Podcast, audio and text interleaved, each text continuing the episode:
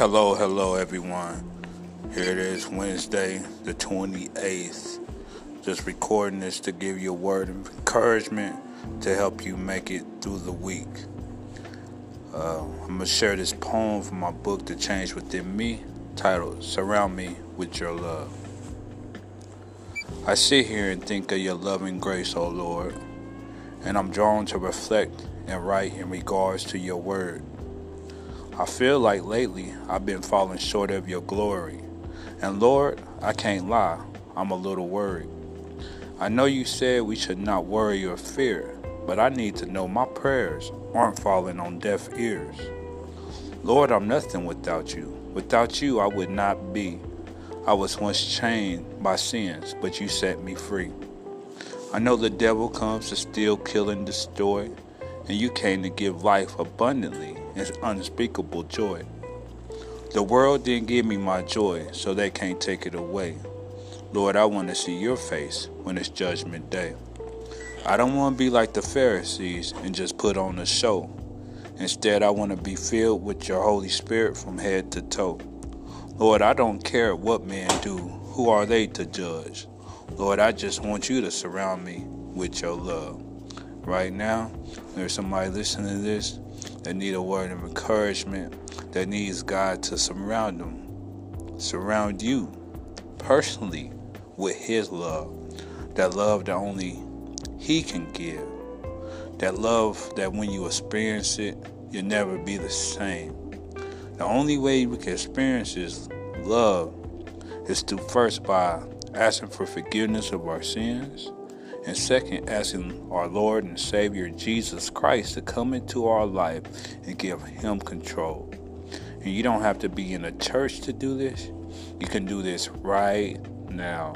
If you're listening to this and you feel the Holy Spirit pulling on your heart, today is the day of salvation. Won't you accept the free gift of salvation he's giving you and be adopted into the royal family? And when I say adopted, just think about that. He chose you. You know, thank God for children. Thank God for our women who carry and birth our children.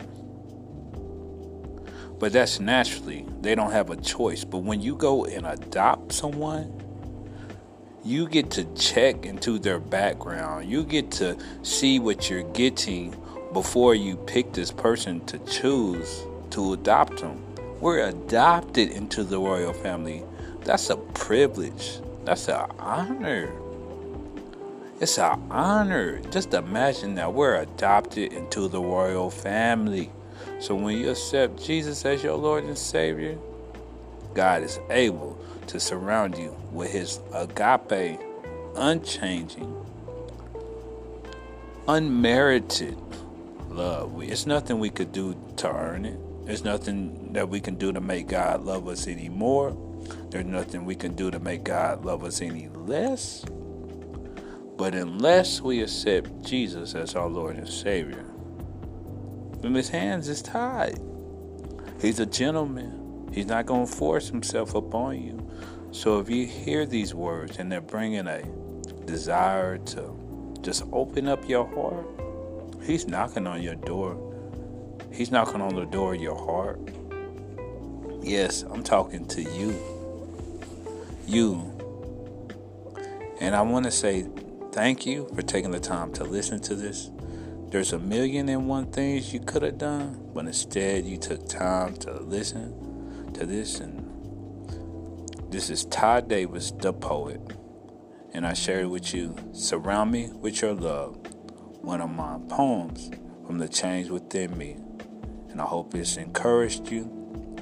I hope it's caused you to begin, if you haven't already begun, uh, begin to desire, begin to accept Jesus as your Lord and Savior, and accept his love. One thing I learned is some people, they don't know how to accept love because they've never been loved.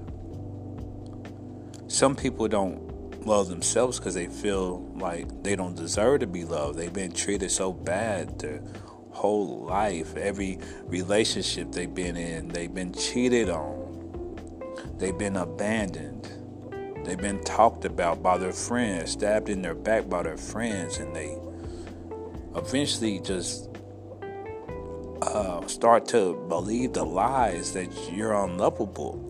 But I'm speaking right now that that's a lie from the devil. You are loved. You are important. You are special. You are loved by the Most High Living God. And even though I may not know you, I can say that I love you through the love of Christ. Because God says, how can you love me but not love your brothers and sisters? How can you love God, who we do not see, but not love our brothers and sisters, who we see every day?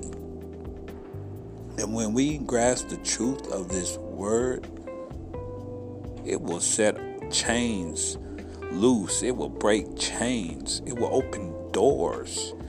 It will give us the strength to press past, push past the disappointments, the painful experiences, the shame, the feeling of not being worthy. And I tell you, I tell you right now, none of us is worthy. I'm not worthy. But due to the sacrifice and that Jesus made on the cross, I'm worthy to receive God's grace, God's righteousness at Christ's expense. I'm not worthy, but due to Jesus, I'm able for God to surround me with his love. That's unmerited favor. God loves you, and thank you.